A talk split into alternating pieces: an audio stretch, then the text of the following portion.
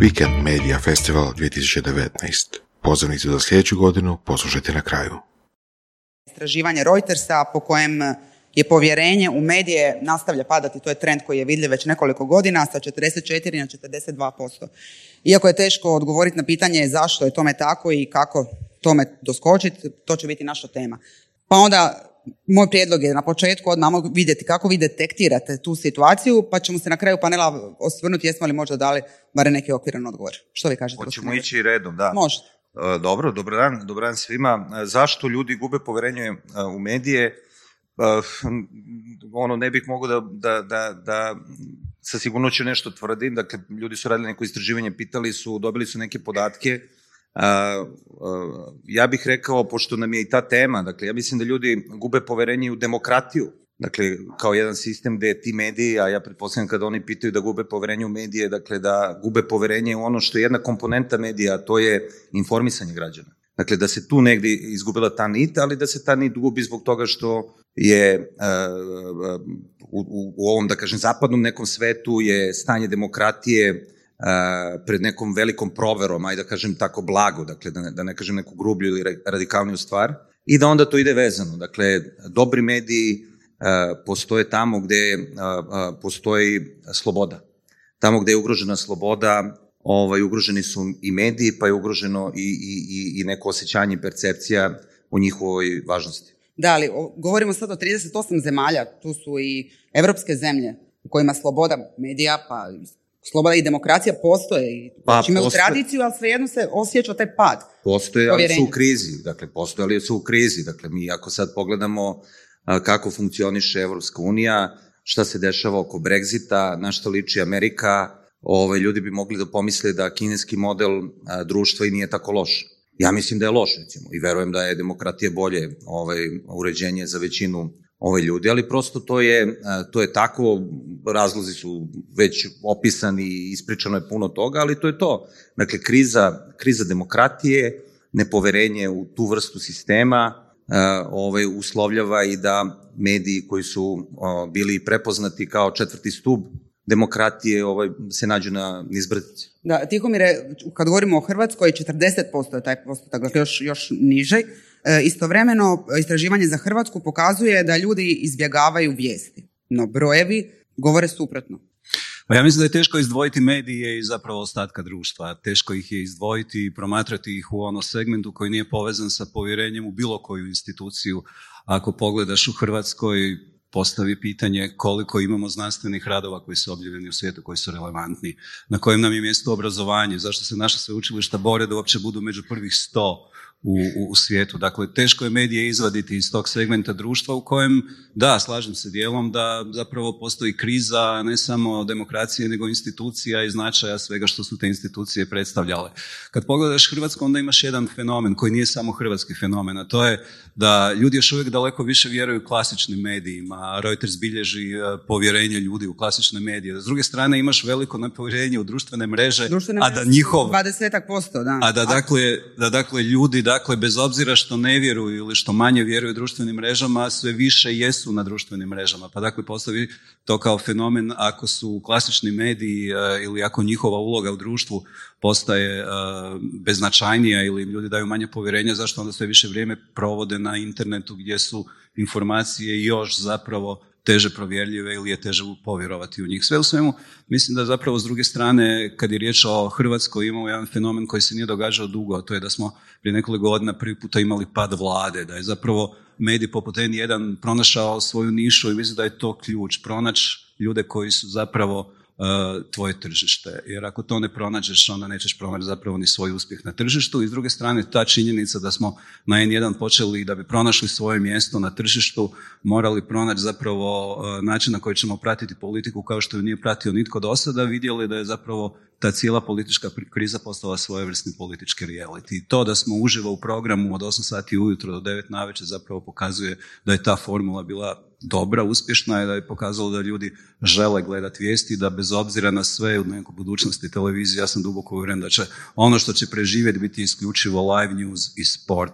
Sve drugo će ljudi gledati kada žele, koliko žele ili kad imaju vremena. Ono što također, sigurno sam, utječe i na taj stupanj povjerenja je dugotrajnost. Kad govorimo o večernjem listu, je li mislite da je to nešto što održava ga, da tako kažem, na životu, s obzirom na to da tisak kao takav jest u odumiranju i televizija je, ali i tisak pogotovo? Pa apsolutno, ja mislim da je tradicija 60 godina jamstvo neke kvalitete i nekog povjerenja, ali vi isto imate generacije i generacije koje odrastaju uz večernji list, Slobodnu Dalmaciju ili bilo koji drugi novi list koji imaju dugogodišnju tradiciju. Međutim, to danas nije dovoljno, to moramo biti na čisto. A vratio bi se na početak tvog pitanja, ja mislim da svi mi zajedno moramo staviti stvari malo u širi kontekst. E, mi smo u dijelu povijesti e, koja, koji bi nazvao e, vrijeme preispitivanja. Preispitivanje se događa na svim razinama života, kad uzmemo primjer ne samo Hrvatske, nego i cijelog svijeta. Kao što na ova područja bilo koje stvari kasne nekoliko godina, tako i to preispitivanje koje se manifestira kroz s jedne strane populizam kad je pitanje u politici, pa e, populizam e, i aktivizam kada je u pitanju jednom dijelu medija se nažalost pojavio sada i u Hrvatskoj pa i u, široj regiji. Ono što je ključno ovaj, e, naglasiti u svemu tome, ja mislim da to povjerenje kad jedno se istraživanje radi sad kaže da se poveća ali smanjuje neko povjerenje, uvijek moramo uzeti sa jednom velikom rezervom. Kada bih ja radio ili e, tiho radio e, svoj program isključivo na osnovu fokus grupa, onda bi svaki dan objavljivali isključivo pametne političke i ekonomske analize, a svi znamo dobro, da, svi, svi dobro znamo da ćemo na portalu ili novinama najprije krenuti čitati novine većina nas sa zadnje stranice ili ćemo poslušati neki, pogledati neki sadržaj koji je na granici, neću reći da je žuti, ali da je, ima malo senzacije u sebi. Tako da ja sam uvijek oprezan kada su u pitanju istraživanja, ako ne vjeruju medijima, a vidjeli smo u slučaju Hrvatske da društvenim e, mrežama još manje vjeruju, onda bi to istraživanje trebalo dati odgovor a kome vjeruju. Ako ne vjeruju i njih 60% ili ne znam kakav je omjer. To je pitanje zapravo i za naš panel. Da. Što onda znači da, e, ja mislim da e, ono što je malo prim tiho rekao da je bitna stvar, znači mi živimo sad u jednom vremenu osim propitivanja, preispitivanja i nišnog proizvodnje sadržaja. Onoga koga zanima više moda, on sada kao nikada u povijesti ovih brdovitog ovog Balkana nije imao veći izbor. Ako ga zanima news, nikada u povijesti nije imao, a ja mogu se doći jer sam davno krenuo sa CCN-om pa znam što smo mi radili. Ako hoćete o gospodarstvu, nikada više niste imali izbore. Znači, dogodila se disperzija oko isto moramo razgovarati i ono što se dogodilo, a o čemu sam ja volim često govoriti, to je taj e, aktivizam ili poluaktivizam. Vi danas imate bezbroj portala pa i medija koji e, zastupaju jednu političku opciju, jednu svjetonazorsku opciju ili naprosto da protežiraju neko određeno gospodarstvo. Gospodarski neki subjekt. I to je isto ono o čemu moramo razgovarati. Ljudi idu na neke izvore informacija koji će im dati ono što oni žele, što je njihov sastavni dio vrijednosti. A urednički stav i politika može, što mislite u stvari o tome, treba li, može li uvijek biti jasna i transparentna da mediji se odredi, čak i svjetonazorski? Mislite u političkom smislu? Da. Pa da, može, ako je taj sistem, da kažem, negdje uređen. Ako ti akteri uh, uh, veruju barem u jednu do dve stvari koje su nesporne, da tako kažem. Mi ovdje imamo problem što je sistem potkopan. Dakle, ono što sam malo čas govorio. Dakle, ljudi se pitaju da li nama treba to ili šta je to ta demokratija. Pogotovo u ovim mladim zemljama kao što su ove naše ovde. Dakle, tu mi nemamo nikakvu tradiciju. A ljudi s tim bagatelišu. Dakle, misle, to je sad došlo i to će tako da bude. A, a mi u stvari vidimo da to baš nije tako. Dakle, da se moramo na neki način između dva izborna ciklusa malo potruditi oko svega toga što da, se dešava u našem... tu jesu, imaju odgovornost kao čuvari demokracije. Da, imaju, kažem, ako postoji, ako postoji sistem koji, koji, koji njih prepoznaje na neki način uh, u, u, u tom svojstvu. Dakle, uh, vi danas imate uh, situaciju, ovaj, na primjer sa Trumpom u Americi. On, on čovjek poništava recimo njihovu tradiciju koja postoji 200 godina. Da bi, da bi nam objasnio da to što objavljuju New York Times, Washington Post, dakle neke da kažem medijske institucije prosto globalno prepoznate ne, nedvosmisleno, dakle prepoznate, on kaže ne, to nije to. Oni ne govore, oni ne znaju. Ja govorim i ja vam se obraćam lično. I ja vam kažem šta je u stvari istina. I dakle, mi smo tu počeli da gubimo, dakle, nit. Zato što su ljudi koji bi trebalo da daju odgovore, rekli zbog postojanja takve tehnologije, pa ja ne moram tebi nikakav odgovor da dam. Ja ću svom narodu da dam odgovor. Direktno. Ne trebam posrednika. Ne treba mi posrednika. Da, ali druga, drugačija situacija je ipak biti novinar u Hrvatskoj i biti novinar u Srbiji. Pa dobro, verovatno jeste, ovaj, zanimljivije biti u Srbiji. Ovaj, tako da, ovaj, ja vas sve pozivam ponekad da svratite, ali ovaj, ja sam namerno pričao o Trumpu, ovaj, da ne ispadne da sam ovaj, došao na, ovaj, kako se kaže, da, u, u, u, stra, u stranu i prijateljsku zemlju, da loše govorim ovaj, o svojoj a, matičnoj ovaj, državi, ali zaista i u Srbiji taj, a, taj trampizam na neki način, čak a, smo ga mi imali i pre Trumpa. Dakle, ovi radikali koji su sada na vlasti, znači oni su zapravo to. Ja, ja, mene, pravo da vam kažem, mi čudi, na primjer, što Trump neće da se upozna s njima. Recimo, oni čeznu da, to, to bi bio vrhunac. Na instrukcije jel, da dođe. Da, jel bi oni, da, jel, jel bi onda on shvatio šta je, kako se to u stvari radi. Kad znači, govorimo... Znači, dakle, i da, je, i da je to mučenje, dakle, da ti tvituješ non stop. Kad ti možeš lepo, znači ti možeš da dovedeš lepo Željka, on uključi kameru i ti možeš satima ljudima direktno da objašnjavaš. I ovaj kaže, veliki je rejting. Kaže, ovaj, jutros kaže Željko, kaže, prime time. Meni, meni je, kaže, non stop prime time. Samo ne kaže zbog čega. A prime time je, ili kaže, uključujemo se u vanredno obraćanje ovaj, predsjednika Vučića i to vanredno obraćanje je sad postalo kontinuirano. Znači, on se non stop vanredno obraća. Situacija u Hrvatskoj, kad govorimo o odnosu politike i medija, nešto je drugačija. Jučer smo imali situaciju gdje je PR-ovac, odnosno glasnogovornik vlade, dobio i nagradu. Kako vi ocjenjujete situaciju, odnosno odnos politike, vlade, institucija prema medijima? Pa dobro, mislim, možda je meni teško to prosjednjivati situacije u kojoj ne radimo konferencije na kojem se okuplja vlada ili ljudi iz vlade, iz ministarstva, ne dolazi nam uh, u posjetu redakciji kao danas u novom listu premijer, pa mu dajemo mali poklon. Uh, dakle, trudimo se ono nekim svojim stavom pokazati da dobrim dijelom kritika koja dolazi prema novinarstvu ima i svoju utemeljenost u činjenici da je ponekad medij zaista postavljen preblizu e, vlade ili da postoji na neki način zapravo produžena ruka PR-a ili vlade. Dakle, to je nešto o čemu zapravo uvijek treba voditi računa i mislim da je to za jedan medij koji se želi ono nezavisno, slobodno postaviti na tržištu strašno važno, to je jedna ono distanca, netko je to nekad rekao, uh, profesionalno angažiran, politički distanciran od ono bilo kakvog utjecaja koji bi PR vlade mogao imati. Mislim, N1 ove godine ima novinara godine i televizijskog reportera i novinara godine, ali ove godine premijer pa ni u prošloj nije sjeo ni s jednim novinarem N1 jedan na jedan, ne zato što ga mi nismo zvali, nego zato što je vjerojatno smatrao da bi taj dolazak na N1 pokazao da sve ono što N1 radi ima neku svoju osnovu, težinu, da postoji zapravo citiranost ili rezultati koji pokazuju da postoje utjecaja na tržištu.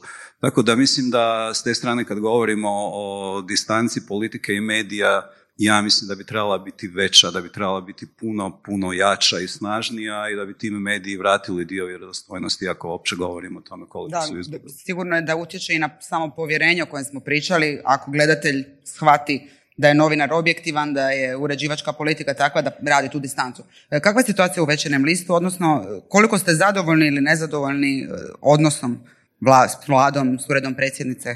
Radili ste tu distanca i dobivate li informacije pravovremeno? Pa kad pogledamo unatrag, moram priznati da komunikacija sa niti jednom vladom nije nešto bila perfektna. Ne, ne imam uvijek osjećaj da vlada pokušava ovaj, kontrolirati maksimalno informacije, što je negdje u opisu posla tih svih ljudi koji tamo rade. Međutim, da budem iskren, ja mislim da nikada u povijesti Hrvatske ja ovaj posao radim već jako, jako dugo. Ja sam još urednik prve komercijalne televizije CCN-a, nikada mediji u Hrvatskoj nisu bili jači i nikada ih se politika nije više bojala. jutro sam razgovarao sa jednim kolegom koji je izgovorio možda jednu rečenicu, za mene možda ovaj, prejaku, ali da smo možda postali prejaki. Ja mislim da nikad nismo prejaki i da moramo raditi svoj posao. U večernjem listu postoje sektorski novinari koji prate ured predsjednika, na vladi se izmjenjuju dvoje, e, u uredu predsjednice se izmjenjuju dvoje, a to je ona stara škola, još dobar i loš policajac, pa zavisi kako što treba. E, naime, svi mi želimo prije svega imati informaciju, a istovremeno želimo ostaviti sebi prostor da tu informaciju možemo analitično iskomentirati. Kada govorimo o sadašnjoj ekipi e, u Banskim dvorima, pa pred nama sjedi jedna mlada dama koja je u par navrata toliko ovaj, izudarala premijera da ne možemo danas govoriti da nešto premijer sad e, bježi puno od, e, od otvornih intervjua, kad ga uhvati, iako je iz Splita i nježna, kad ga Damira uhvati, taj, taj ne, je teško diše. Međutim, ono što bih htio naglasiti, e, u toj želji da budemo ponekad e, e, što bolji, što kvalitetniji, ponekad zaboravimo na kontekst, uletimo u brzinu, da tada nastaju greške koji se mogu vratiti, da se vratimo na početak ovo koji nam se obio glavu na način da to ponekad povjerenje u nas padne ili nije baš na razini koju bi mi željeli. Ja mislim da, da ključ svega, koliko god e, to ponekad e, zvučalo već potrošeno, ja to ponavljam možda već sedmi, osmi put na Weekend Media Festivalu, je se vrati e, stvarno našim korijenima. U pripremi ovoga se spominjala slučaj Kajzerica i ubojstvo tih ljudi. Niko od nas koji sjedimo sad ovdje iz hrvatskog medijskog kruga ne može biti ponosan na sebe. Mislim, pucali smo svega i svačega u želji da budemo prvi, u želji da imamo informacije. to nas se često u zadnje vrijeme događa, baš zbog te brzine. Natjecanje da imaš bilo kakvu informaciju koja se pokaže kasnije da je bila pogrešna, dovodi do toga da građani više ne znaju što je istina, a što ne. E, trebali e, stati na loptu u nekim situacijama i umjesto Apsolutno, apsolutno. Mislim da je ovo prilika da sad otvorimo i ovu drugu temu o kojoj smo u pripremi razgovarali, to je da olako preuzimamo informacije sa Facebooka. Budimo iskreni, to radimo, tamo imamo ljude koji na, webi, koji, na webu koji su zaduženi za Facebook, koji to prate i ono, pojavila se jedna cijela kasta e, ljudi koji su, koji su Facebook novinari. E, neki od njih su stvarno bili bivši novinari koji imaju iskustva, neki se nikada nisu bavili novinarstvom, u, u jednom periodu smo ih počeli koristiti. Ja osobno priznajem da sam ču, čitao statuse nekih od tih ljudi tražeći nove kolumniste za večernji list. Onda sam primijetio da se u jednom trenutku počeli pojavljivati kao relevantni analitičari i u tekstovima mojih autora, a i gostovati na televizijama. Iako kad e, e malo pogledate, pokušate razgrnuti to i vidjeti uopće koja su to znanja, zašto je neko postao ekspert za to, nije vam jasno. Ka, ne, kažem, ima apsolutno ljudi koji su vrlo ovaj, obrazovani, koji imaju to znanja koje mi možda u redakcijama ponekad nemamo i koji stvarno daju dodanu vrijednost. Međutim, ponovo napominjem, ja često na kolegima kažem, ljudi, ako ćete mi doći jutro na kolegi i pričati što je tko napisao na Facebook, kako ne razumijete da režete granu na kojoj sjedite? Za tri godine neće biti potrebe za vama. Da, ali to se sad već događa. Kad govorimo o Miroslavu Škori koji je svu kandidaturu objavio na takav način. Dakle, društvene mreže se koriste da e, političari u ovom slučaju plasiraju informacije koje žele plasirati bez mogućnosti da im se postavi ikakvo pitanje. To se nama događa Ali, i opet kažem, ništa, ništa novo. Samo je zakasno to još od vremena Obame i zakasno da dođe na ove naša napačena područja. Znači, imamo dvije opcije. Hoće li RTL ili N1 ili Večernji HR uzeti tu snimku i pustiti je ili neće imati video? Da, pa u toj situaciji će se dogoditi. E sad, da li je moguće, ne znam koliko još kolega ovdje da se mi dogovorimo da nećemo uzeti niti jedan video koji gdje novinar ne može postaviti pitanje škori, sutra peri, anti. Ali mu može dati kontekst. Ja mislim da je to ključ. slažem se. Nije, nije ključ ono da li ćemo se pravi da nešto što je relevantno na Facebooku nije za nas relevantno zato što ono ne koristimo ili ne vjerujemo Facebooku, nego je stvar da zapravo to što se pojavi na Facebooku ili na društvenim mrežama stavimo u kontekst i da zapravo objasnimo ljudima o čemu je riječ. Mislim da je to jedna od ključnih stvari koje mediji imaju. I to je bez ikakvih dvojbi nešto što moramo raditi. Ja to govorim u smislu da sve više i više se događa takvih situacija gdje će političar shvatiti zbog čega bi ja sebe izlagao pitanjima koja me mogu dovesti u neugodnu situaciju, pitanjima na koji, znači odgovor ću si zatvoriti neka vrata ako imam za to društvenu mrežu, mediji će to i onako objaviti.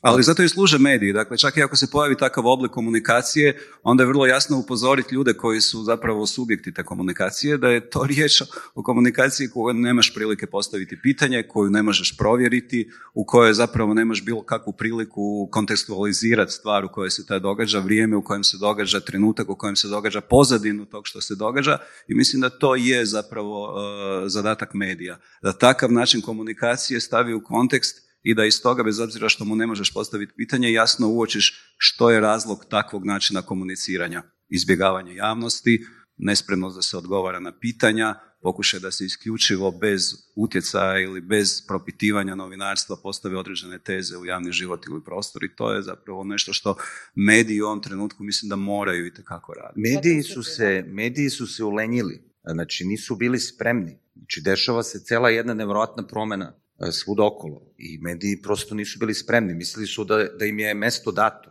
Kao zna se sad odakle ja dolazim i zna se moja pozicija, a, a sve je postalo mediji. Znači pa si sad ti morao, sad ti moraš i da objasniš opet iznova što ti je kao dosadno, šta je tvoja uloga, zašto je ta uloga važna, čemu ti služiš i tako dalje. Dakle, to je ono što su mediji zaboravili da rade, a moraju da rade, jer, kako da vam kažem, prosto je tako, ništa ti nije, ništa ti nije dato. Sve se menja neverovatnom, neverovatnom brzinom, pa i taj pristup, dakle, nekih političara i tako drugih ljudi, koji sad kažu ovo što sam ja malo pre rekao, pa ja, ja, vi meni niste potrebni. Kao što jutro kažu agencijama. Znači, vi, ti meni nisi potreban. Ja sa klijentom dogovorim kako će on da se, kako će on da se oglašava. Znači, ti mi nisi potreban, tvoj posao nestaje. I sad je naš posao da se izborimo za naše mesto. Tako što ćemo možda reći i vidi, nema slobode bez slobodnih medija, pravih medija, profesionalnih medija. To se videlo, da tako kažem, u istoriji. To je vrlo lako, to je dokazivo. Radili ste istraživanje na Birnu, čini da. se ove godine ili lani, što su, što su okvirno pokazali podaci kad govorimo o Srbiji? Pa Srbija je jedno teško mesto kad su mediji zapravo u pitanju, jer se, Ona je jasno, da, kod nas se desila situacija da ovaj, zapravo mi, mi zaista imamo a, a, mali broj pravih medija kad kažem pravih medija, mislim medija koji su, ajde da, da, to tako nazovem, ili definišem, ljudi koji tragaju za nekom istinom i, i žele da saopšte neku istinu građanima za koju veruju da je važna za njih, dakle da bi oni mogli da, da donose neke odluke u, u svom životu. Znači, ogromna većina medija su zaista samo PR servisi. Dakle, bilo da su to mediji koji imaju nacionalnu frekvenciju, a takvih je pet plus ovaj javni servis, i svi lokalni mediji. Dakle, evo mi smo sad u pripremi, ja sam ti rekao, ej pa svi lokalni, onda sam se setio, ne, ne, ima u Šapcu jedna televizija, pošto u Šapcu SNS nije na vlasti i tamo ima jedna lokalna televizija koja nije pod kontrolom vlade. Inače sve, apsolutno, i to sad malo, pošto to sad traje godinama i, i, i sad to ljudima kao ovi su dosadni sa tom pričom, ali zaista je bizarna situacija, recimo, odete u Valjevo. Valjevo je jedan grad, 75 km zapadno od Beograda i zadesite se tamo, u hotelu ste, uveče uključite televizor, imate recimo 15 nekih kanala i na svih 15 je Vučić sa, koji je u tom trenutku recimo na Happy-u. I oni svi prenose taj sadržaj. E, ja ne znam kako bolje da, da, da, da, da opišem situaciju. Tako da mi sad imamo paradoksalnu jednu stvar, e, u, u, u nedavnoj prošlosti je bila priča, ajde vidimo ko su vlasnici ko, ko, ko, su ti ljudi, pa bilo stranaca, pa ovakvih, onakvih. Sad se to očistilo. Znači, e, svi vlasnici su iz SNS. I to je vrlo jednostavno. Samo možete ih locirate, a u stvari je sve skupljeno zaista na, na, na, na jednom mestu. I to je, da kažem, jedno izrugivanje uopšte e, e, medijima, poziciji medija i tako dalje. Znači, to je, oni su pokupovali, recimo, sve lokalne medije, ja ne znam zbog čega, da bi op... dva su stari razloga, jedan je lako se, tri su razloga. Možda sjetimo šta je. Možda ih ima i više. Znači, prvo, naj, najlakše je zaposliti lepu mladu ženu ako imate televiziju, e, onda možete neke pare dopereti i treći razlog, dobar razlog, e, uzimate ovaj novac koji država inače daje za, e, kaže se, finansiraju se sadržaj od javnog interesa. I onda mediji koji, recimo, budu kažnjeni zbog nepoštovanja etičkih standarda, dobijaju najviše novaca od države. Eto tako to ovaj tržište, slobodno tržište ovaj, u Srbiji ovaj, funkcioniše. Tako da to je jedna užasna ovaj, situacija gde mi, na primjer, iz malih medija moramo svakog dana bukvalno da se borimo za svoje mesto i da dokazujemo u direktnim okršajima, dakle, bilo na društvenim mrežama, bilo na konferencijama za štampu. Evo kolege iz N1, znači oni idu, prate sve događaje, izveštavaju sa svih događaja. Znate, to je, to je vređanje kako se a, ljudi iz vlasti prema njima odnose. Znate. Znači, to je uvredljivo. To sad vi kažete da li ćemo da se dogovorimo da se prenese. Pa da postoje pravi novinari u sali, tamo kad, kad se to desi, oni bi svi izašli. I rekli bi, slušaj, s tobom, više nikad nećemo da razgovaramo. Ti moraš da se izviniš našoj koleginici. Jer ti ne možeš tako da, da se ponašaš. Pritisak javnosti je tu važan i o primjer u Srbiji zaista ne, ne možemo govoriti o Hrvatskoj u ovakvom takvom kontekstu. Imali smo sad kolegu Duhačeka kojem se dogodilo to što se dogodilo i kako vi ocjenjujete reakciju medija i mislite li oboje zapravo, e, da smo pravovremeno dobro reagirali, hoće li se na kraju išta, ikakva iz toga lekcija naučiti? Pa mislim, ja mogu govoriti naravno iz konteksta N1. Dakle, mi smo bili u trenutku kada je Goran Duhaček bio pritvoreni u zatvoru, dočekali smo ga kad je izašao, bio je kod nas u studiju nakon što je izašao, pokušali smo i tekako dati zapravo prostor tom događaju. Mislim da smo s njim otvorili dnevnik jer zapravo pokazuje u kakvom stanju ili na što je spremna vlast u trenutku kada se procijeni da je netko prešao granicu za koju vlast smatra da je nepristojna. Ja zaista mislim, bez nekakvih velikih teorija zavjere, da je zapravo to rezultat ne neke ono velike naredbe iz vrha vlasti, ali ja mislim da su institucije takve da percipiraju da je netko prešao crtu i da mu treba pokazati da postoji neka granica koja se ne smije prelaziti. To nije jedini slučaj, imali smo ih još u Hrvatskoj, imali smo ulazak policije u redakciju NetHR-a i Telegrama. Dakle, imali smo situaciju za koje vjerujem da zapravo sustav koji stoji iza takvih stvari, dakle prije svega policija, represivni sustav, prepoznaje trenutke kada se mora dati do znanju mediju da ne može biti toliko slobodan koliko bi se netko u javnosti ili iz politike usudio uopće o tome govoriti. Da, je mali na komentar na ovaj slučaj. Jel, mogu da. mali komentar na ovaj slučaj?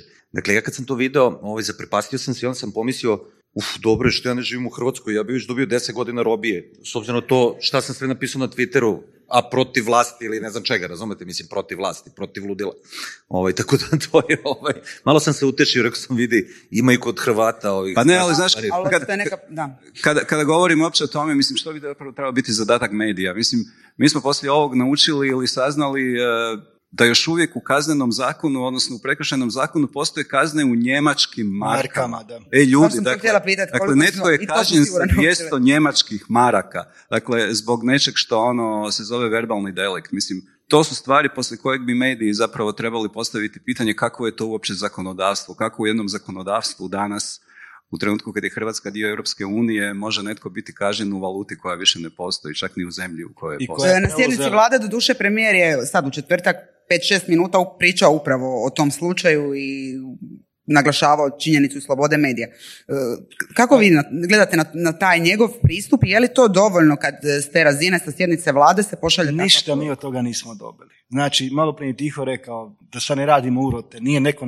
naredio od gore. Još gore, Znači, mi ne znamo koje, kao što kad smo imali raspravu u Hrvatskom novinarskom društvu o e, trenutku u kome se nalaze hrvatski mediji, kad su krenule masovno tužbe. Ako se sjećate, tada sam ono inzistirao da je HND zadnja crta obrane gdje se mi slagali, ne slagali, koji moramo braniti, jer to je pitanje što je sljedeće. Tada sam isto tako rekao da je ta, te nevjeratan broj tužbi za nanošenje duševnih boli ili sramoćenje, da je posljedica toga da je to biznis da su neki skužili da se unutar zakonskih okvira postoji rupa gdje se dogovori taj koji tuži odjetnik po 50%. U ovom slučaju e, slagao se ja, ne slagao sa kolegom. Žestoko smo ga branili, stavili smo to na naslovnicu večernjeg lista, to uopće nema rasprave, jer zbog čega? Pa imam i ja autora koji su malo preslobodni u svom e, pisanju. I tu onda nema gledanja lijevo, Može li novinar biti preslobodan? Može, A može. gledajte, u kolumnama apsolutno može. Ja to milion puta kažem da je kolumna jedna, jedna specifična situacija gdje ti kao glavni urednik imaš vrlo malo re, realno manevarskog prostora. Ili ćeš objaviti ili nećeš objaviti. Nema ulaženja u tekst. E sad, da neko nastrada zbog tvita, ono, to mi je, to je, to je presmiješno i opet koliko je presmiješno je zastrašujuće. Upravo zbog toga. Nije da je to neko naredio, pa bi nam bilo svima lakše. Imamo metu, pucamo. Nego je to izašlo iz sustava. Zemlje koja je članica Europske unije i koja je navodno preuzela su zakonodavne okvire Europske unije. Znači, imamo s tim problem i to je ono na čemu apsolutno naša strukovna udruga mora raditi. Mora se po- po- pokrenuti to pitanje i oko tog sramoćenja. Sad smo već zaboravili te tužbe koje su puno opasne, mislim, puno, opasne su isto kao i ovaj slučaj. Dobro, Da. Dražene, moram reagirati. Mislim da tu zapravo se vrlo jasno pokazalo da mediji u ovom slučaju nisu reagirali jednoznačno. Da je bilo kolega koji su uživali u činjenici da je Gordan Duhaček priveden i da će biti kažnjen. Dakle, mislim da imamo jedan cijeli spektar u Hrvatskoj u kojem je bilo vrlo jasno da su ono dio medija navijali, da je konačno zapravo ono država pokazala da mora djelovati na način O novinarskom habitusu ne bi trebala postojati takav, takav Slažem osjećaj. se. Mogu da, da, mogu da se. na ovo. Dakle, evo vidite sad šta mi pričamo. Znači, ovo je, ovo je, ovo je u stvari znak velike krize. Znate, jer mi, na primjer, sad nas trojica sa tobom, sa vama, ovaj, govorimo neke naše probleme koji jesu, da kažem, možda nešto što i nekog zanima, ali suštinski ne zanima. A neki drugi ljudi su recimo ovde pričali, stalno pričaju o nekom sadržaju. I stalno pričaju o tom odnosu prema publici. A nas trojice ne pričamo o odnosu prema publici. Ja mislim da mi mediji moramo pričamo o odnosu prema publici. I o tome šta, zašto smo mi njima važni. Znači, ljudi koji su jutros ovde sedeli, oni znaju zašto su publici važni. A mi pričamo o tome da li to, dakle, ok, to, to jesu naši veliki problemi, ali to, to, ja bih to potpuno stavio, rekao bih na drugu stranu, ne može nam to biti glavna stvar. A ovi su nas ugurali, dakle, ceo sistem nas je ugurao u, u tu situaciju da se mi kao bra, branimo, da se bavimo nama, Bavimo sami naši, i tako dalje, da. što je dosadno, što nikog ne zanima i tako dalje. Nego mi moramo da pravimo to što kažu ovi e, veliki učitelji, content, dakle, content, content, dakle, content moramo da proizvodimo, ovaj, znači, content koji je vama, vama važan, dakle, koji je vama važan i za koji vi kažete ja ne mogu bez ovoga, kao što ne mogu bez turske serije ili realitija. I kada mi budemo pravili taj content, dakle, taj content koji je vama važan, onda će biti sve u redu. I mi, I mi verujemo da pravimo taj content, zaista. Ili može... Ali samo da kažem, prema istraživanju 56% Hrvatska je taj neslavni rekorder kao istraživanje je pokazalo izbjegava vijesti. Je li to vam se čini realno? Pa, pa mo postaviti Srbiji pitanje. Evo, li evo idemo postaviti. Koliko Da. vas e, čita portale i novine i gleda televiziju zbog vijesti? Pogledaj, Ali ovo je čini- specifična publika. Pustite, ali jedno sljedeće pitanje mi je puno zanimljivije. Koliko vas stvarno vjeruje u to što mi radimo? Da je točno provjereno? Znači, A idemo- to je tih 40%. Slab content. Ne, možemo se dinuti, čao. Mora, mora bolji content da se proizvodi. Content bolji. Kad smo kod kontenta, što onda? E, vijesti su ljudima važne. Meni se nekad čini kad e, ljudi odgovaraju na te upitnike o istraživanjima, da često odgovaraju ono što im se čini da bi, po čemu će ispast pametniji, obrazovaniji, nego ono što zaista žele čitati, gledati, slušati. mi, evo vidiš, na primjer, ti sad opet govoriš istraživanje, istraživanje, istraživanje. A to je, kako da ti kažem, ja mislim, to sve prevaziđe. Znači, Na oni vam, ili vam veruju, znači, ili vam veruju, ili vam ne veruju. Veruju vam ako imate neki kredibilitet. Kako vi birate zubara? Kako birate hirurga? Raspitate se i kažu, onaj ti je najbolji. Daj mu 600 evra, operisat ćete. Ali on je najbolji. Ali on je najbolji. A pouzdanje nema Tako i sa ovim. Dakle, ili ti veruju, ili ti ne veruju. Zašto sad ovo pričam pravim šegu? Ovaj, zato što kada te napadaju, oni zapravo to hoće da ti unište. Oni, koji su oni? Političari, naravno. Znači, oni hoće da kažu da ti nisi to. On nije novinar. Njega je CIA poslala. Mene i CIA, i Britanci, i Hrvati, i svi živi su me poslali da rušim Srbiju. Razumete? Znači, to rade. Šta hoće da kažu? Ne idi kod njega da te on operiše. Nije on dobar za to. Nije to što on objavljuje. Ali ja verujem da mi objavljamo dobre stvari i da su te e, stvari važne ljudima. Ja, pošto sam non stop recimo na, na Twitteru, čak sam toliko, dug, toliko prisutna na Twitteru da ljudi zaista veruju, ponekad kad kažem da ja imam ceo tim ljudi koji radi za mene. Ili kao, to sam ko bi normalan- pitati, vi to ko bi stvarno se normalan- odgovarate svima ko bi- njima? Ja svima, ja svima odgovaram lično, ljudi šalju svoje impresije, ne- neki šalju dobre stvari, neki pričaju ovako onako. Dakle, ja sa svima komuniciram, ovaj, znači direktno, ne treba mi posrednik. Vi ste kod Ovaj, Otprilike, da. Kao mali Trump. Tako da, ovaj, šta sam ono pričao? Pustite istraživanja, izgradimo veru. O kontentu. Da. Da. Content. Je li, je li kontent kojeg mi sad proizvodimo dovoljan, dovoljno dobar? Može li drugačiji kontent vratiti e, povjerenje u medije? Uh, uvijek je naravno pitanje publike, kojom se obraćaš još jednom. Dakle, za razliku od klasičnih free-to-air broadcastera u Hrvatskoj, dakle tri nacionalne televizije, danas publika da bi gledala N1 ili neki drugi kanal mora otići, mora uzeti daljinski, mora izabrati kanal broj 11 na Max TV-u, dakle uh, moraš se boriti za ljude za koji Koji broj? gledaju. Koji broj? 11. 11, broj 11. Ma- Tamo je kontent. Trebamo li, e, šta ti Dražana kažeš, treba li se na neki način e, promijeniti smjer ili trebamo li se, e, trebamo li veći naglasak stavljati na drugačiji kontent, sad ću prestati govoriti tu riječ, ili je ovo pravi put? A šta je content? Evo vidite, tradicionalni mediji, oni bi non stop iznova iznova da nešto promišljaju. Znači, u ovih zadnjih osam godina dok sam se vratio u večernji list, toliko sam stvari izmišljao nanovo. E, kreni vamo, kreni lijevo, kreni desno, gore, dolje, content, content, content, e, sadržaj, digitalna transformacija, digitalizacija, digitalna transformacija, dig- digitalna transformacija. Sad je to nešto novo. E, sva istraživanja, istraživanja, pazi. Opet istraživanje. Znači, kažu da mi moramo stvoriti sadržaj kojem će vjerovati naša publika i kojim će biti zanimljiv. Ali šta je to drugačije u odnosu na prije 5, 50 ili 100 godina? Dobro, drugačije su platforme. A, je već gužva, je već gužva, veća je gužva. Tiraže su manje. Ali opet sad si ti krenula, sad si već na platforme prešla. A čekaj, pa gdje ćemo završiti? Znači, ja ponovo ponavljam da bi ja, sad, sad me, sad me već, već me ovaj, potpalio, me on sad, sad bi ja krenuo o tome razgovarati cijelo vrijeme. Platforme, e, content, e, digitalna transformacija, ma sve divno i krasno. Taj sadržaj proizvode ljudi. Taj sadržaj proizvodi za neku publiku i on nastaje u okviru nekog društva. Što je društvo, kako je društvo, takvi su i mediji. Da se prestanemo lagati. E, je li društvo sad traži e, više žutih e, sadržaja ili vijesti ili tako dalje? Ja mislim da se nije puno promijenila odnos interesa ljudi u zadnjih deset godina. Da, ali trebamo li im podilaziti konstantno? Ne. Kako je društvo, tako da budu i mediji. Ne, Ili ne, ipak ići malo i ne, ne moramo im podilaziti stalno i ne trebamo. Znači, to, to, toga se moramo držati.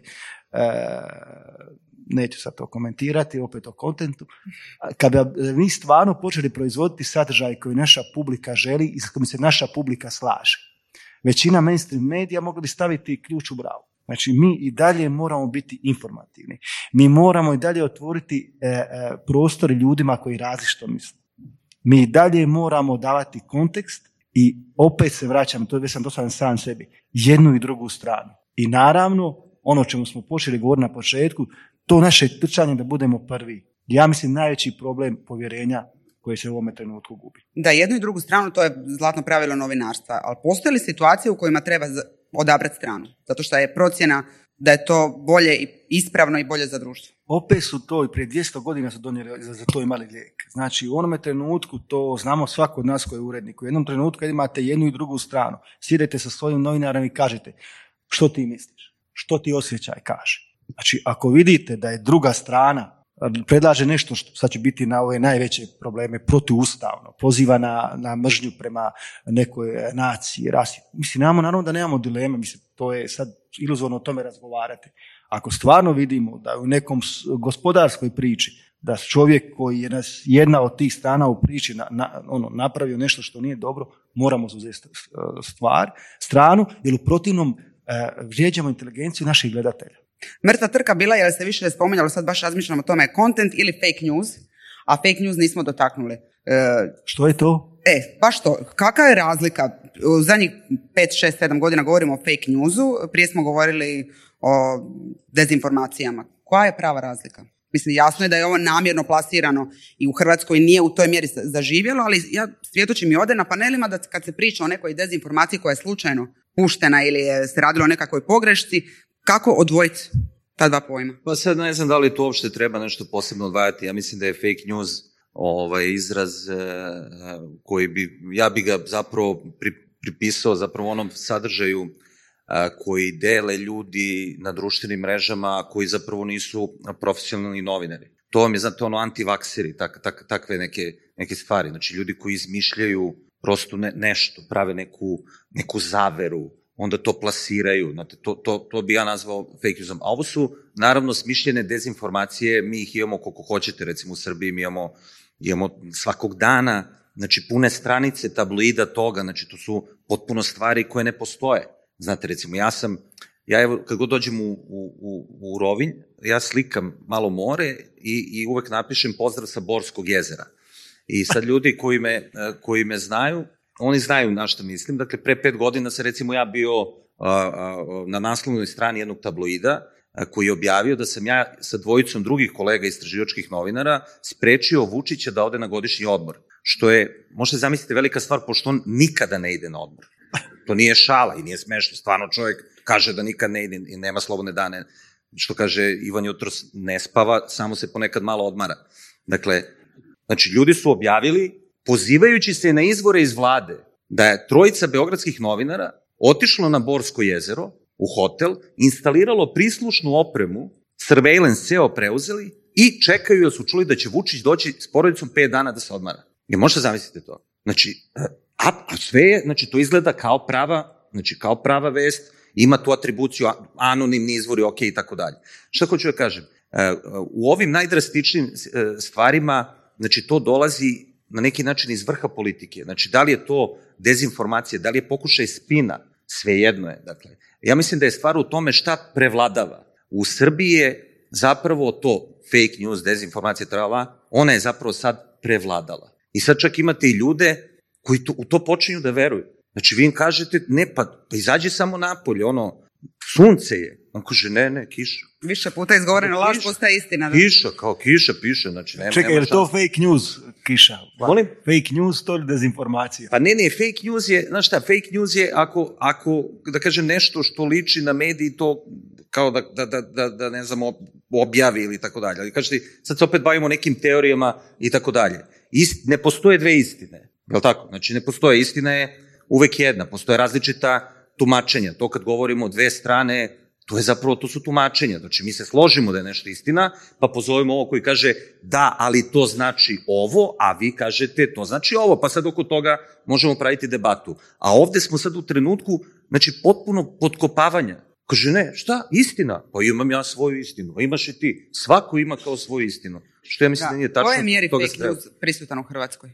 Ja mislim da kad je reč o fake newsu da on ima dvostruko značenje. S jedne strane je opasan jer naravno svjesni smo da postoje stvari koje se namjerno planski plasiraju i koje zaista jesu smišljene da bi imale neku pozadinu ili cilj koji žele ostvariti. Ali s druge strane, Mislim da se isto taj fake news počeo koristiti protiv medija, a u službi politike kad se želiš e, obračunati s nekim ko tebi kritički govori ili piše. Mi smo imali slučaj takozvanog hibridnog rata. Ne znam da li se sjećate, ali u trenutku kada su Indeks, e, drugi portal i N1 pisali o grupi Borg, o dakle mailovima koji su se pojavili, tada smo imali zapravo kovanicu iz vlade da je riječ o hibridnom ratu.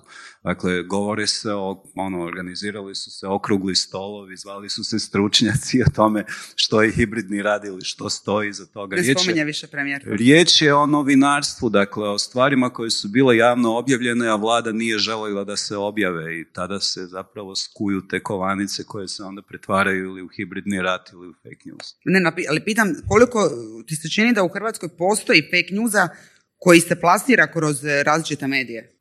Ja mislim da je glavni fake news Hrvatski sabor. Dakle, stvari koje se tamo izgovore za govornicama su veći fake news od onog kojeg može smisliti najradikalniji portal u Zapravo ako smo uživo prijenosu, to je sve, da.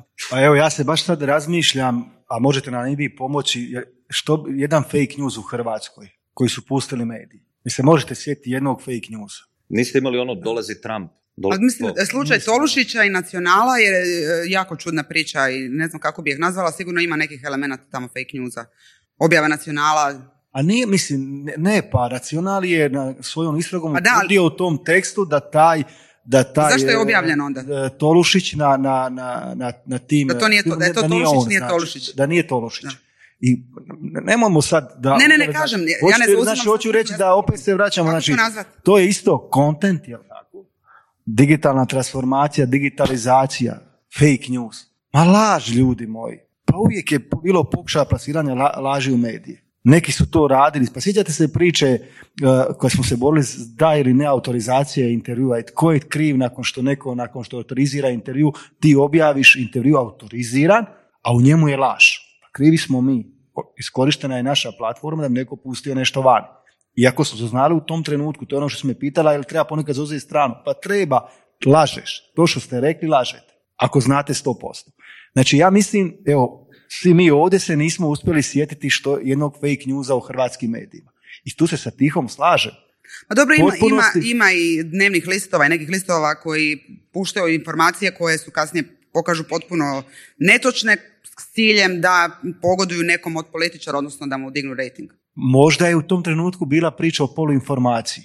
Sama, E, pa to je- spomen- pa to je to sama si spomenula znači, Znači, nije priču jasno što- kako smo sastavljali vladu, svi zajedno. Jesmo i, to, Jel to je tako, cijeli sastavili to- smo mi vladu, imali smo sve ministre i pogriješili smo. I nijedan ministar nije, Ali na nije to fake news. bio taj. Nije to fake news, ovo je veći problem ako je večernji list ili bilo koja dnevna novina pustila nešto što zna da nije točno da bi pogodovalo nekom drugom. To je meni već na razini korupcije. Znači, ono što, o čemu se priča kad govorimo o fake newsu, to je isto ono koji content od jedan put postao sve prisutan. Ili hvala Bogu što je kod nas nestalo hibridnog rata. Što se dogo- dogo- dogodi mora se staviti u tu neku novu kovanicu.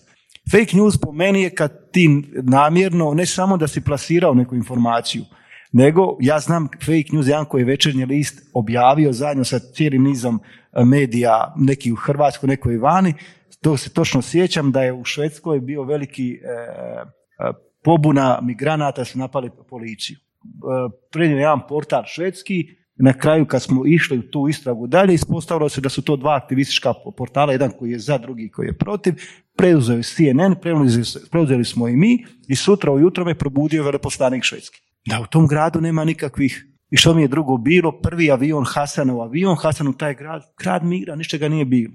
Ali znači taj smisleno fake news napravljen da bi se pustio u, et, u eter u trenutku kada je veliki migrantski val koji ide prema Europi. Da, sad mi je pala na pamet jedna situacija koja je bila relativno nedavno, ovo naoružavanje Selefija u Bosni i Hercegovini. Kad je puštena ta informacija iz Bosne i Hercegovine, hrvatski su mediji to preuzeli, nisu se znali, e, tu, sam, tu sam samo kritična, nismo se svi skupa znali nositi s tim. To smo radili, a nismo e, dobili odgovor odmah kako smo trebali dobiti, odnosno demanti ili iz Hrvatske vlade, iz ureda predsjednice od SOE. Kako se prema takvim situacijama postaviti? Pa je li to bila istraživačka priča? Pa polu istraživač. Nema Ne, polu. nije, nije, Nema nije polu. bila, pustio jedan od portala u Bosni i Hercegovini. Ne, znam opet- čoveka i bio je na jedan gost i slušao sam ga i tako dalje. Neki dan sam ga vidio u Podgorici. Nego to je sad vaša procena. Je li to istraživačka A to kažem, priča? kako- da, je li kako to to? taj čovek što je objavio, je li on potkrepio nečim verodostojnim ili nije? I to je cela stvar. A mi znamo kako, ka- šta je verodostojno. Dakle, da li ima dokument, da li ima potvrde toga i tako dalje. I na kraju, dakle, kao hirurg, da li mu verujete ili mu ne verujete? Da, to je možda za kraj, imamo jako još malo vremena. Upravo ta provjera informacija, e, svjedočimo tome u zapadnim demokracijama u Europi, da se sve više i više same medijske kuće bave provjerom informacija koje će objaviti. Mi još nismo na toj razini. Mis- Mislite da, Da. je to jednostavno? Evo, evo, ali evo na primjer, šta se, ne nama, baš- šta se nama dešava? Evo, uzet ću vam još 5 do 10 minuta, budite strpljivi. Ovaj, Pošto mi kao objavljamo istraživačke priče i borimo se da to sve uradimo, to mjesecima traje i tako dalje. Dođu ovi iz tabloida, kažu, šta? Istraživačka priča? Pa imamo takih 15 komada. I onda oni objave tako nešto. Snimi bija naša tajna ova služba neke ljude, tužioce na nekom ručku, tu kaže ovo ono, oni iskonstruišu aferu. Potresla se Srbija, afera, kaže evo, ovaj mi kaže, eto vidiš, mi možemo to istraživanje kao vi, kad hoćeš, ja to uradim za dva dana, nemam nikakvih problema. I od, na, od sledećeg dana krene da demantuje samog sebe. Jer to što je objavio ne postoji, kontekst lažan, ti ljudi nisu bili, oni ne, nemaju ta, takva dosijeja kao što si ti napisao. Znači sve je pogrešno napisao. Šta je uradio? Slagao je. Slagao je. E sad, šta je posledica? Njega opet Željko pozove ujutru i on priča kao novinar urednik pričao o medijima, o stanju u zemlji i tako dalje. Predsjednik države kaže, to je moj prijatelj, on je jedan kredibilan čovek, on je sve uradio. I to je to. I sad kako vam kažem, kad imate tu recimo situaciju ekstremnu kao kod nas, onda ljudi kažu, vidi, pa mislim, ako kaže predsjednik države da je on u redu, kako kaže, većina ljudi kaže, pa dobro, onda je on sigurno u redu. Je tako? Znači oni nemaju boljeg prodavca novina od, od ovog. Razumete? To je, to je recimo, to je, to je komplikovana stvar. I zato kažem, provera, provera, to rade novinari. Znači, kao što ne može da to operiše neko u ovom šatoru iza, kaže, imam nož, sedi, ovo ono, ne, kaže, ne, idem kod hirurga, oni mi izvade krv, pogledaju nalaze, vide pritisak, tako i mi izvadimo krv, nalaze sve pritisak, pa vidimo da li tu ima ili nema. U tom procesu uzimanje sadržaja sa društvenih mreža je također nešto što je prisutno, ne u ovom smislu, naravno da ćemo objaviti škorenu kandidaturu, nego nekad se dogodi da e, iz brzine preuzimamo bez da smo pretjerano provjerili točno o čemu se radi. Ne znam, pada mi na pamet sad ovaj, ova situacija e, sa asistentom u nastavi, odnosno pomoćnikom u nastavi. Naravno da je priča sama po sebi prava, jer je to se kasnije pokazalo o čemu se točno radilo, ali nakon se ipak ustanovilo da je taj asistent ipak bio tu, da se nisu našli. E, je li nekad da bismo, e, podlježemo histeriji svojevrsnoj, blago rečeno, da objavimo nešto što je taj dan počela je škola za život, svi znamo kakvi su nedostaci i koliko smo spremni, odnosno nespremni ušli u cijeli taj proces. Mislite li da to je nešto što bi, na što bi trebali i kritički se osvrnuti? Ja mislim da bi se na sve trebali kritički osvrnuti. Kad već e, spominjemo dokumente, dakle, stvoriš poziciju na tržištu koja je takva kakva je. Dakle, N1 je stvorio poziciju u kojemu sigurno iz vlade neće dostavljati dokumente, ali ćemo vrlo rado objaviti anonimne dokumente koje smo dobili i koje smo u slučaju prošle godine, kad je bilo riječ o svjedočenju iz državnog odvjetništva Martine Dalić i Ramljaka, provjeravali sedam dana. Dakle, imali smo dokument koji je netko dostavio N1 zato što je vjerovao da će N1 taj dokument provjeriti i na kraju ga i objaviti. Ali da, provjeravali smo sedam dana, sjedili smo s odvjetnicima, odlazili smo, to je možda ono nešto što nisam nikad do sada rekao, odlazili smo kod glavnog državnog odvjetnika, stavili smo to na stol i rekli smo, mi imamo dokument za koji vjerujemo da je autentično svjedočenje Martina Dalić iz državnog odvjetništva. Jeste dobili odgovor? Jesmo. Dobili smo potvrdu autentičnosti. I do tada niste objavljivali, dok, dok nije bilo potvrde? Da. Je li bilo takvih situacija u večernom listu da ste nešto dobili, ali ipak odlučili ne objaviti ili da ste ustanovili da se radi o Joža, Joža Bohutinski koji je kod nas magnet za takve priče, znači e, on dnevno stvarno dobije bar jednu do dvije priče. I njegova proz... znači to je novinar koji ga nikada ne stišćemo da ima neki rok. Rok je kad je on spreman da kaže da li ta priča istinita ili nije istinita priča. Bila je, na primjer, jedna priča sam, koja je, ono, da smo je objavili, ja sam već bio i stavio naslovnicu, radilo se o jednom silovanju jedne poznate osobe, ono, priča stvarno, radili smo jednu, osam dana smo je radili i na kraju stvarno, ono, u deset minuta prije nego što smo je pustili, priča je totalno dobila e, ovaj, drugi, e, drugo značenje, druge informacije stigle i imali smo naprosto vremena da u pola sata su, sušimo naslovnicu, tri stranice, sve promijenimo. Znači, bude apsolutno situacija i te provjere su ponekad ono dugotrajne, teške. E, A da, baš zbog imali vremena, novca za takve stvari i za provjeravanje baš do kraja, kao što je sa Tihomir rekao, otići do krajnje instance prije nego što nešto pustiš samo zbog toga što ti se čini da je užasno atraktivno. Naravno, ja mislim da, da ne treba svaka priča kao ovu što je Tiho tražio da ti ideš do krajnje distance. Znači, neke priče trebati manje vremena, neke traže što je priča teža, e, što su objavljivanje te priče će izazvati veću pozornost, imati veći utjecaj, naravno da je provjera apsolutno mora biti i temeljitija. Međutim, ponekad stvarno e, u toj brzini znate upropasti odličnu priču jer ste zanemarili neku glupost. I onda se taj hvata na tu glupost do kraja. Ja znam kad smo išli sa e, arbitražom sa Slovenijom, e, Sandra i Marinko su priču radili pune četiri tjedna. Jer nismo razumjeli neke stave koje su tu izneseni i tako dalje. Bili smo u dilemi, nismo imali snimku. Predugo smo pregovarali oko snimke, kad su dobili oni snimku, da smo išli s To jest velika stvar. Što ste htjeli reći? Uh, pa, ovaj, ja mislim to je naš posao. Dakle, sve moramo da proverimo. Nema malih i velikih stvari. Stalno vam ljudi nešto javljaju. Mogu da vam jave, tamo se nešto zapalilo, vi morate dodati. Da. Mogu da vam pošalju snimak danas da nešto gori, vi morate to da proverite. Znači, opet morate dodati. Da, ma, nego, makar... nego novinari ponekad, evo ga, to je ajmo. Znate, klinci više u to ne veruju. Vi deci kada to im kažu po namešten snimak. Oni prepoznaju. A novinari koji su kao dugo u poslu ne mogu neke stvari da prepoznaju.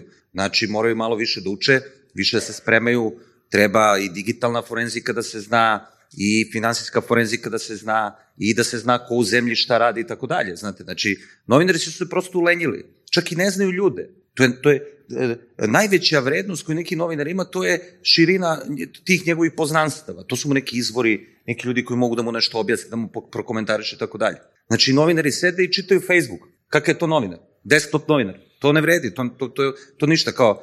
Ja sam se tamo po Srbiji i prepirao s nekim kolegama. Kažem, nije dovoljno da ti znaš napredno da pretražuješ i da ono pošalješ zahtev po za, zakonu o slobodnom pristupu informacijama. I kao to je to ja sam uradio. Pa ne, ti ništa nisi uradio. To, će da, to rade botovi. A ti mora da ideš na ulicu. Znači moraš sve to da vidiš, moraš s tim ljudima se sretneš, moraš sam da proveriš. Da, drugačije je to vid novinarstva od onog istraživačkog koji smo sad spomenjali, jer recimo mi imamo istraživački magazin Potraga i e, zakon brojeva, odnosno njima se to konkretno događa, e, u većini slučajeva kad dobiju dojavu, odnosno informaciju o nekoj priči koja bi mogla biti zanimljiva širokoj javnosti, dogodi se da malo, malo, malo zagrebeš i shvatiš da je priča upravo suprotna, da ne drži vodu jedna strana, druga strana i ti tu izgubiš tri, četiri dana. Mi svi znamo da u medijima fali ljudi, fali novca, nema resursa. Kažem, je, je li nam to problem?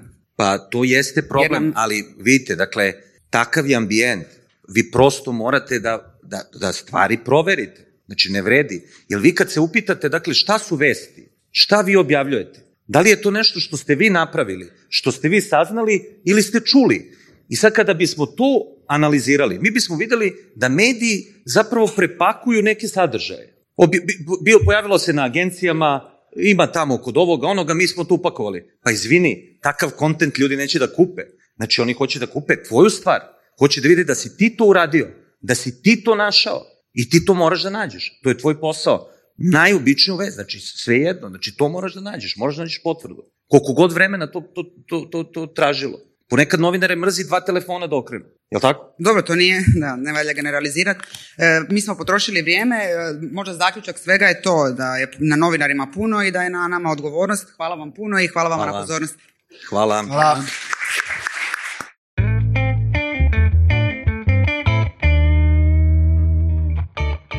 Weekend Media Festival u srednju sa surovim strastima objavljuje snimke za Weekend Media Festivala. Imamo Tomo Ricova i želimo vam predočiti kako je bilo prošle godine i najaviti sljedeću.